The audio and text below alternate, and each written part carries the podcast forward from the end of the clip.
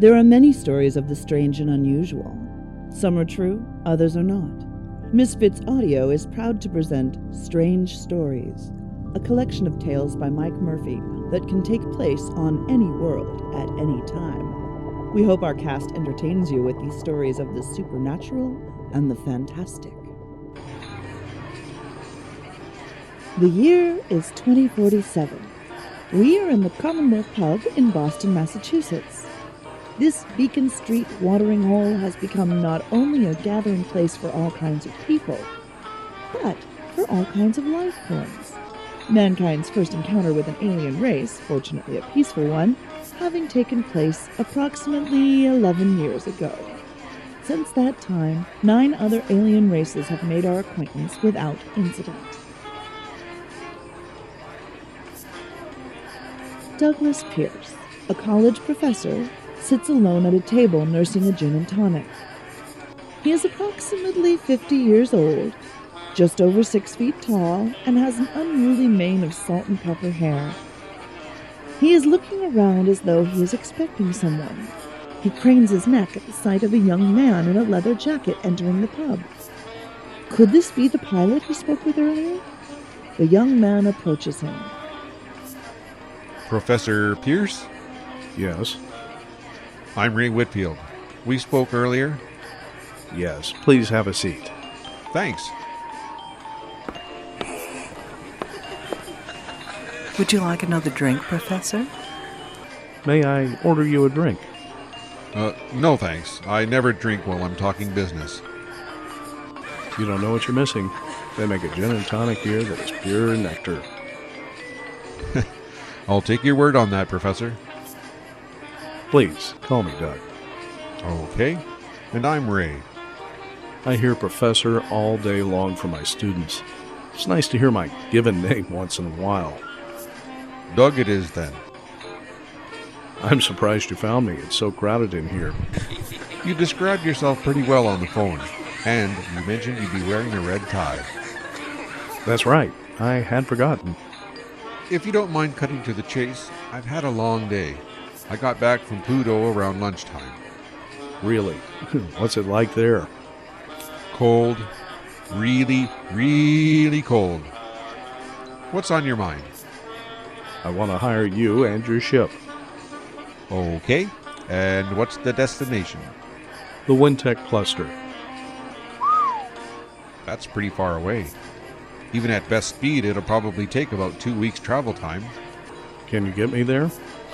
Sure, my ship can take anyone anywhere, but it won't be cheap. How much?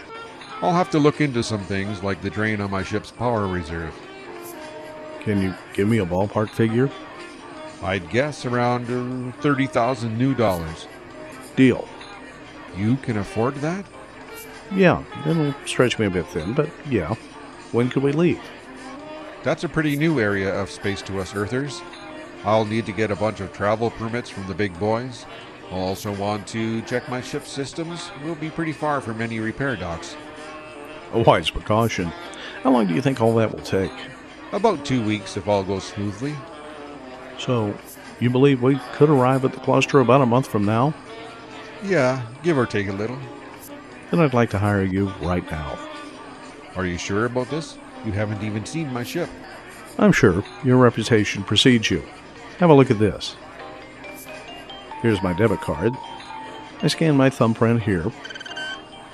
You can see that I have more than enough for the trip in my account. I sure can. Then we have a deal. We do. Is there a contract to sign? Nah, nothing like that. A handshake is good enough for me. Put her there. You just hired yourself a ship. I'll get started on all the preliminary stuff in the morning. We should be good to go in no more than two weeks. Wonderful. How long will you want to stay in the cluster? I'm not sure. Not long. You're the boss. I'll need half the money before we leave, and the other half upon our return to Earth. You'll have it. Why do you want to go there? It's kind of personal if you don't mind. Sorry, sorry. I don't need to know. No harm done. Have you ever ferried anyone else there? You'll be my first. We didn't even know about the cluster until the Oporians came and introduced us to that sector. And that was only, what, six months ago? How about that? Say, you're a smart guy, a college professor and all. You don't believe what some people say about the cluster, do you? About it being the gateway? No, of course I don't. Now, if we're done discussing business, how about that drink?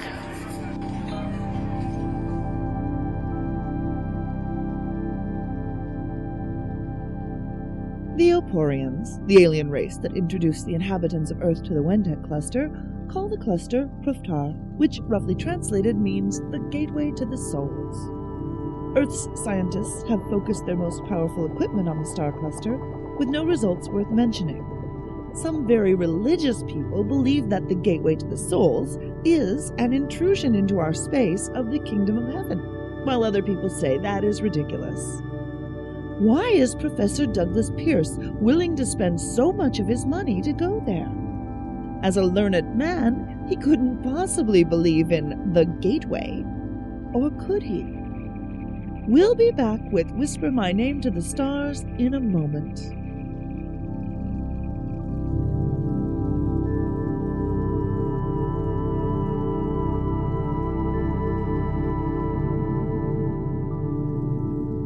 Just as I had suspected, all the pre flight stuff took two weeks.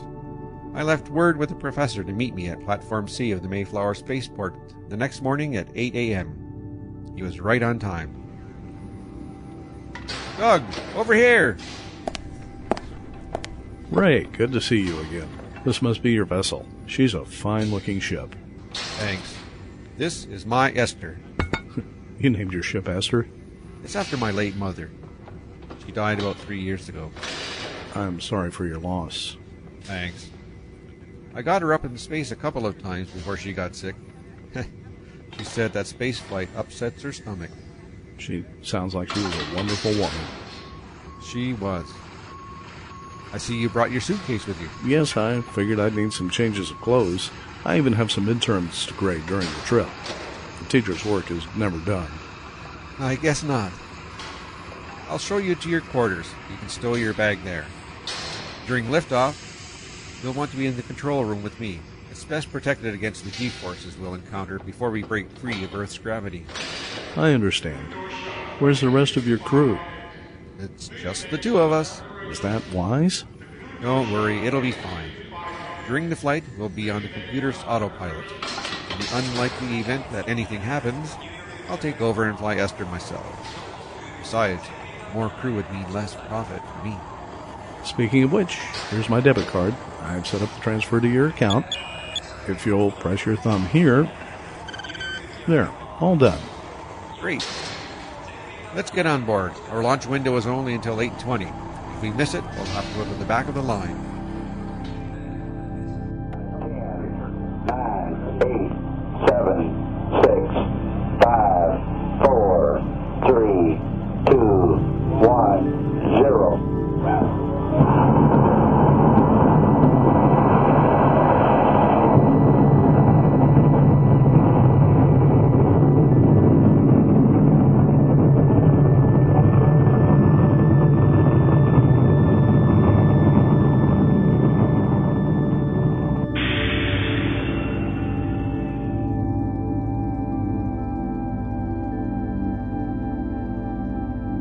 Lifted off without a hitch at 8.14 a.m. The Boston skyline vanished below us, and the block of space enveloped us like a dark blanket.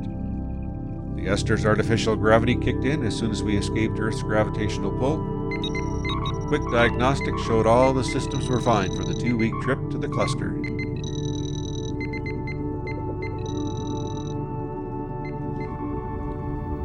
You can uh, unbuckle yourself from your G couch, Doug. We now have gravity on the ship identical to Earth. What did you think of the liftoff? It was rather smooth. How were the G forces? Not too bad. I think you'll find it's pretty smooth sailing the next couple of weeks. That will be fine by me. I have a fair amount of work to do on the way to the cluster. So you said. Will you be needing my assistance? I doubt it. You're a paying customer. I'm not going to put you to work. With the autopilot on, we should both be men of leisure. Wonderful. Have you ever been in space before? No, I've never even been in an airplane before. How are you feeling? Just fine. Not nauseous? Not in the slightest. Do some people get ill? Some people do get space sick. If you start feeling at all out of sorts, let me know. I've got some meds that will set you right in a hurry. I'll keep that in mind. I suggest that you try to keep the same schedule you did on Earth, when you go to sleep and wake up, for instance. I always make a point of it. It doesn't do to try and thwart your internal clock. You'll regret it. Gotcha. The clocks on the ship are all set to Eastern Standard Time. The lights are programmed to dim at 8 p.m. and come on full at 6 a.m. I usually have meals at 6, noon, and 6. How's that for you? Works for me. What do you eat up here? Space rations? Certainly not. The galley is fully stocked with a variety of foods, and the computer prepares the meals. Your computer is also a chef. In a manner of speaking, it does a pretty good job. Have you had breakfast yet? Yes. Lunch is at noon in the galley. Good. That will give me some time to put a dent in my work. I'll set the computer to send you a reminder message at about 11:45. Thank you, Reg. I'll come and get you then. By the way, the computer's media banks are full of all kinds of movies, books, music. Once you have some free time, I can show you how to tap in. That must be terribly old fashioned. I brought along a deck of cards. That sounds great. It will be nice not to have to play against a machine.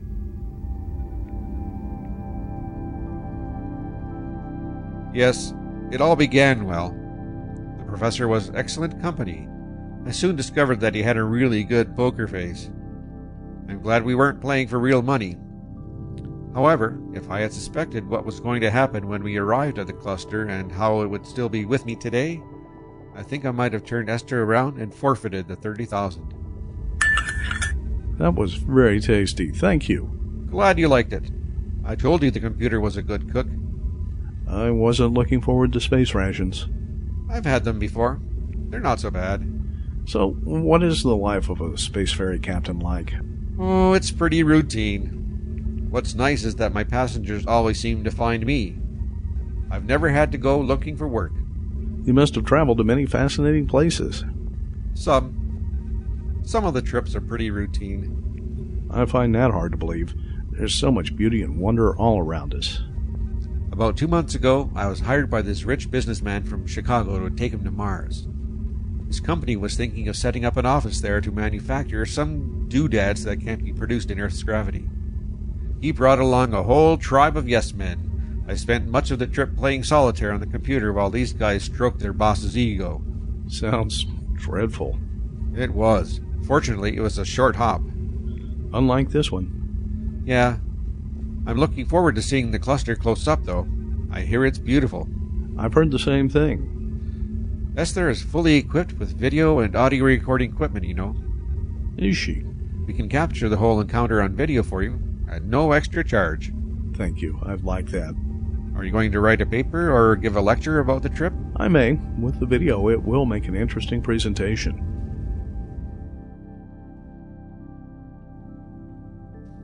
The trip proved uneventful. Esther performed just as I knew she would. We arrived at the cluster right on schedule. The cluster's billing was absolutely correct. It was an incredibly beautiful sight that filled the view screen. The cluster was composed of seven separate stars swirling about each other in what looked like a random cosmic dance. As each star moved, it left a pinkish trail behind it. The trails of all the stars coalesced into one great pink cloud in the center of the cluster. The swirling cloud reminded me of a painting with the dancing stars serving as the picture frame. I focused Esther's sensors on the cluster. None of the information the computer received made the slightest bit of sense. There it is, Doug. Amazing. It is beautiful, isn't it? No argument there. I've turned on the recording equipment. What's your plan now that we're here? I need to use the communication system. Sure. One problem, though, we're pretty far from Earth. Any message you send will take quite a while to get there. You misunderstand me, Ray. I don't want to send a message back to Earth. You don't? No, I want to send a message into the cluster. Why would you want to do that? Well, We've come this far together. I suppose you deserve an explanation. I agree. Have you ever been married, Ray? Never. You? Yes, I was married for more than 20 years. Karen was the joy of my life. She died? About seven years ago. Now I know why we're here. You believe in what people say about the cluster being a gateway to heaven. Let's say that I'm not certain. It's something that I'd like to explore. At the bar, you said you didn't believe in it. Would you have brought me out here otherwise? You would have thought me one of those religious kooks. Good point. I ran some scans of the cluster a few minutes ago. The results were indeterminate. I don't think Esther's instruments were designed to measure whatever the cluster is made of. Could we fly the ship into the cloud at the cluster's center? I can't say what might happen if we tried. It could be lethal. I can't let this opportunity pass. Karen died of cancer, you know. I'm sorry. The alien races we met have been able to help us eradicate many virulent diseases, but not cancer. None of the aliens had ever seen anything like it. Karen died in horrible pain. I hope, Ray, you never know the pain of losing a wife. I never thought that I would outlive her. I can understand that. For a long time after she passed, I was certain that Karen was still alive. I was only missing her, that's all. If I came into our bedroom at a certain time or turned on the light just so, she'd be there. At first, I couldn't sleep in the bed we'd shared. When I finally did, I slept on top of the covers for about a week. When I did get under the sheets, I found I always slept on what had been my side of the bed. Old habits, you know. Every night for more than a month, I prayed that I wouldn't wake up. When I did, I was angry. I wanted to be with Karen so much. That must have hurt terribly. To this day, I feel like someone punched his way into my chest, ripped out my heart, and then shoved it back in the wrong way. Over the years, I've learned to accept what happened, like I have a choice. The pain has gone from heart wrenching to a constant dull ache. I always feel incomplete. The money I gave you for the trip came from Karen's life insurance. You see why I can't pass up this chance, if there's any truth at all to the idea of a gateway. You can try to contact her. That can't hurt anything. I don't know what luck you'll have. Do you know how to use the comm system? I do. It's all yours. Doug bent uneasily over the comm panel. He rubbed his eyes and squinted at the controls. I think he knew that this moment represented the answer to his prayers or the dashing of his hopes. He pressed a few buttons and turned some dials to focus the comm beam at the cluster. At first, all that came out of the speakers was static. Then, Hello, anyone in the cluster? This is Douglas Pierce of Earth. I'm trying to reach my wife, Karen Pierce. If you can hear me, can you please help me? Again, this is Douglas Pierce. Hello, Doug. Is Ray with you? Yes, he's right here. Ray, uh, it's for you. this is Ray Whitfield. Who's this? Don't you recognize my voice?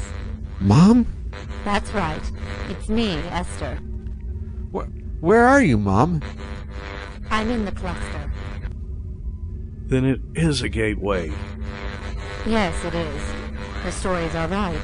I see you still have the ship you named after me, son. I sure do. I remember how nauseous I felt when you took me up for a flight. you never did get your space legs, Mom. I miss you. I miss you too. Uh, Mom, I gotta go. I've got a customer here who was looking to speak to his wife. So I heard. Can you help him find her? Someone's looking for her right now. Hold on a minute. Can you believe it, Ray? The stories are true. That was definitely Esther. Doug! Doug, are you there? Karen, is that you, my dear? It's me. Oh, it's so good to hear your voice again. Is there any way to clean up the signal, Ray? I'm afraid not. There's some kind of interference from the cluster. Uh, are you still there, dear? Oh, I'm here, my love. I miss you so much. I could talk with you forever. I'm afraid that's not going to be possible. Why? The cluster's intrusion into normal space is accidental. The powers that be up here are already working on a way to close it off. But why? I don't quite understand it. I heard someone say the other day that the cluster provides proof of an afterlife, and that faith shouldn't have proof, or it's not faith. Makes an odd bit of sense, I suppose. I don't know how much longer. They're adamant that the cluster needs as soon as possible. Karen, do you have any idea what would happen if we piloted this ship into the cluster? Doug, I can't say. I was never much for that scientific techno babble. It could be very dangerous to both of you. But I want to see you again so much. I want to see you too, dear. The trip could... Help me, Ray. Help me get her back. it's no good, Doug. If she's still talking, we can't receive her. It's almost like the signal's being jammed. Jammed. That's it. She mentioned how the bigwigs want to destroy the cluster. Cutting off communication must be their first step. Well, I'm glad you got the chance to talk with her again.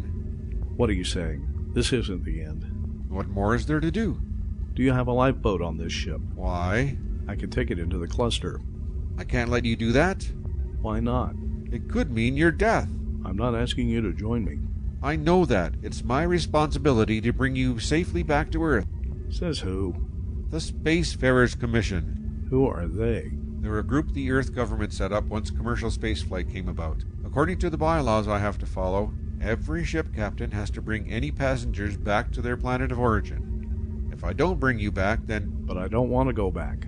I want to be with Karen. do you really think you could drive a lifeboat through the cluster and live? There's no way to tell, is there? I can't let you do it. Ray, please, if there's a chance it might work, you can't understand the loneliness, the heartache I've endured for all these years. I have to give it a try. Doug, I. The cluster could vanish any minute. I'll miss my only chance to be with her again. Before I knew what was happening, the professor hit me with an impressive left hook. My eyes closed and the deck of the ship rose up to meet me. I'm not sure how long I was out. When my head cleared, I made a frantic search for Doug. I couldn't find him anywhere. The instruments showed the lifeboat was still in its hangar. The computer couldn't locate Doug on the ship. It was then that I realized one of the spacesuits was missing from the locker. I rotated Esther a few degrees to starboard. That's when I saw him. Doug was suited up and floating in space towards the cluster. There was no lifeline connecting him to the ship. I punched up the comm system. Doug! Doug, answer me! I'm here, Ray. Doug, you have to come back on board. What you're doing is very dangerous. Uh-uh. I'm sorry I had to hit you. You never will let me do this otherwise. It's foolish. You'll be killed. We don't know that. Doesn't it stand to reason? We don't even know if Esther could survive the trip. It's not made of flesh and blood like you are. What kind of chance does a man have against that thing? And find out. I can already feel the cluster's gravitational pull. Doug, listen to me. You'll die out there. I can still get you a line and bring you back on board. Don't you worry about me. This isn't your problem anymore. You keep yourself and your ship safe. You got me here successfully. Karen and I thank you for that. This this is crazy. I transmitted a letter to that commission you mentioned before I suited up. I told them what I did, and how you should not be held responsible for my actions. Doug, it's getting tough to hear you. I'm getting closer to the cluster. My God, it's even more beautiful close up, right. I, I can't believe. Doug! Doug, come in! Doug! The interference from the cluster overpowered the strength of Doug's helmet transmitter. I stepped closer to the view screen and magnified the image as much as possible. I watched in awe as Doug reached the perimeter of the cluster. It was then that I thought my eyes were playing tricks on me. I saw I saw a hand reach out from the cluster, a human hand. There was also the faintest bit of a face visible. Doug reached out and tenderly grasped the offered hand, which pulled him into the cluster. Seconds later, one by one, the stars that made up the cluster vanished. The pink trails that had gathered together in the middle of the dancing stars disappeared, like water going down a drain. For about 30 minutes, I tried to contact Doug. No luck. I pulled up the video that had been running as Doug made his spacewalk. I was able to focus in on the face that I had seen seconds before the cluster disappeared. I instructed the computer to check out all of its databanks for a match. After a couple of minutes, the computer informed me that one match had been found the picture that accompanied Karen Pierce's obituary. That picture was definitely the same face I had seen in the cluster. I piloted Esther to the coordinates of the cluster. There was nothing there now but normal space. It was as though the cluster had never existed. Programmed the ship to return to Earth and engaged the autopilot. It was a much lonelier trip home. I broke out Doug's deck of cards and played several games of solitaire as the stars passed by.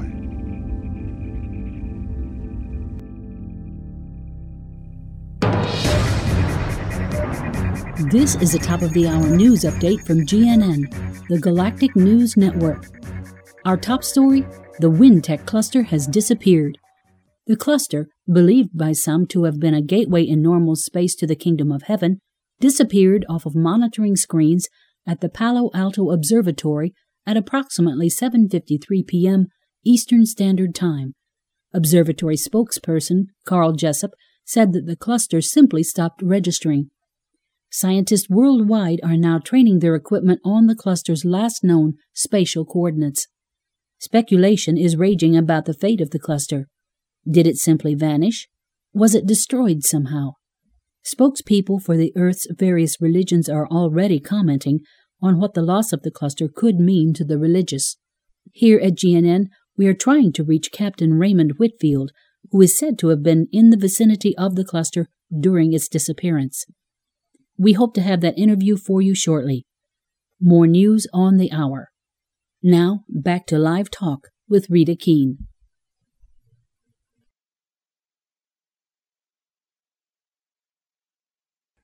Back on Earth, the Commission had received the professor's letter.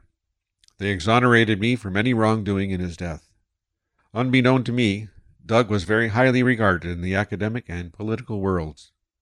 I turned over a copy of the video record to the Commission. I kept the original for myself.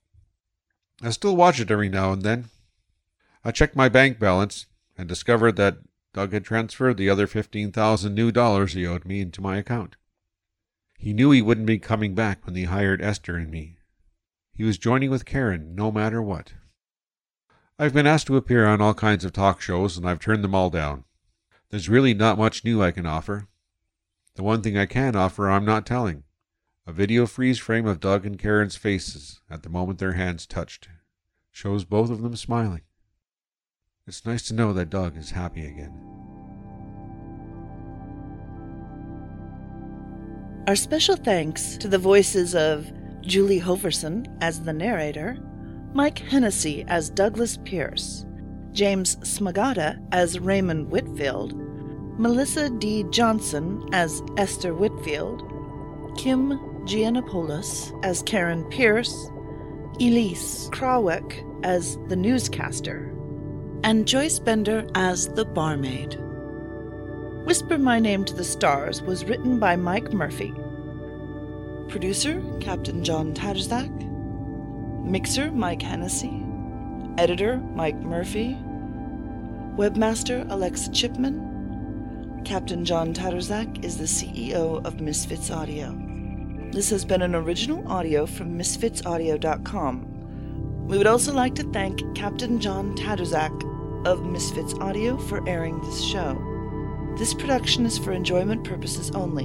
And I'm your narrator, Julie Hoverson, for Misfits Audio. Copyright 2008.